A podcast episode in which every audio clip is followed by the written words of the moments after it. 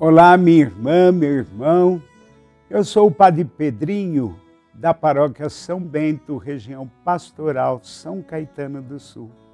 E é com grande alegria que iniciamos nosso programa Verbum, a palavra de Deus da Diocese de Santo André. Programa transmitido na TV Mais por podcast, rádios e mídias sociais da Diocese de Santo André. Nesse dia 27 de janeiro de 2023, sexta-feira da terceira semana do tempo comum, a liturgia nos oferece como evangelho para nossa caminhada e reflexão o evangelho de Marcos, capítulo 4, de 26 a 34.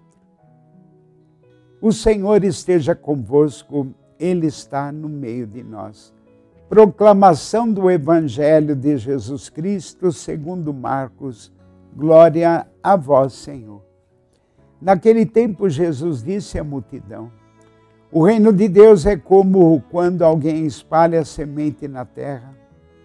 Ele vai dormir e acorda noite e dia, e a semente vai germinando e crescendo, mas ele não sabe como isso acontece. A terra por si mesma produz o fruto Primeiro aparecem as folhas, depois vem a espiga e por fim os grãos que enchem a espiga. Quando as espigas estão maduras, o homem mete logo a foice, porque o tempo da colheita chegou. E Jesus continuou: Com que mais poderemos comparar o reino de Deus? Que parábola usaremos para representá-lo?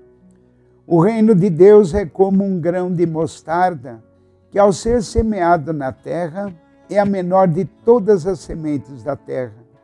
Quando é semeado, cresce e se torna maior do que todas as hortaliças.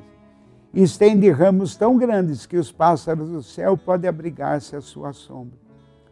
Jesus anunciava a palavra usando muitas parábolas como estas, conforme eles podiam compreender. E só lhes falava por meio de parábolas mas quando estava sozinho com os discípulos, explicava tudo. Palavra da salvação, glória a vós, Senhor.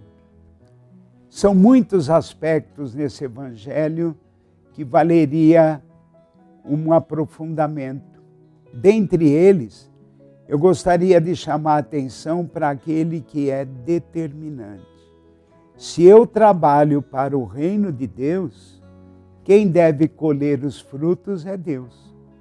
Muitas vezes a gente diz, puxa vida, mas eu falo do Evangelho, eu procuro testemunhá-lo e não vejo resultado.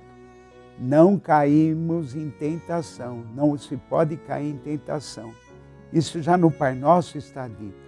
Qual é a tentação? Achar que o meu trabalho não está valendo de nada.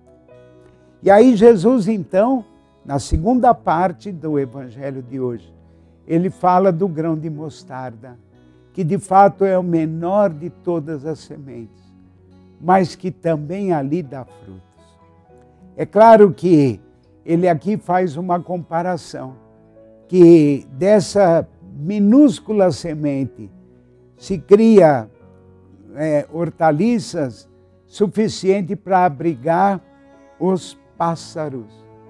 O que significa que o gesto que eu realizo, a semente que eu planto do reino de Deus, faz com que as pessoas possam se abrigar. E aí se abrigar concretamente na igreja, que a igreja é o grande instrumento por onde eu anuncio o reino. Por isso, cada vez mais estarmos dispostos a nos comprometer com a igreja. De que maneira? Por meio do nosso plano de pastoral. Em vista do quê? De agradar a diocese? Não, de colaborar para a construção do reino, sabendo que quem deve colher os frutos é Deus. Nós somos tão somente servos inúteis. Que Deus nos abençoe e nos guarde. O Senhor esteja convosco, Ele está no meio de nós Abençoe-vos, Deus Todo-Poderoso, Pai, o Filho e o Espírito Santo. Amém.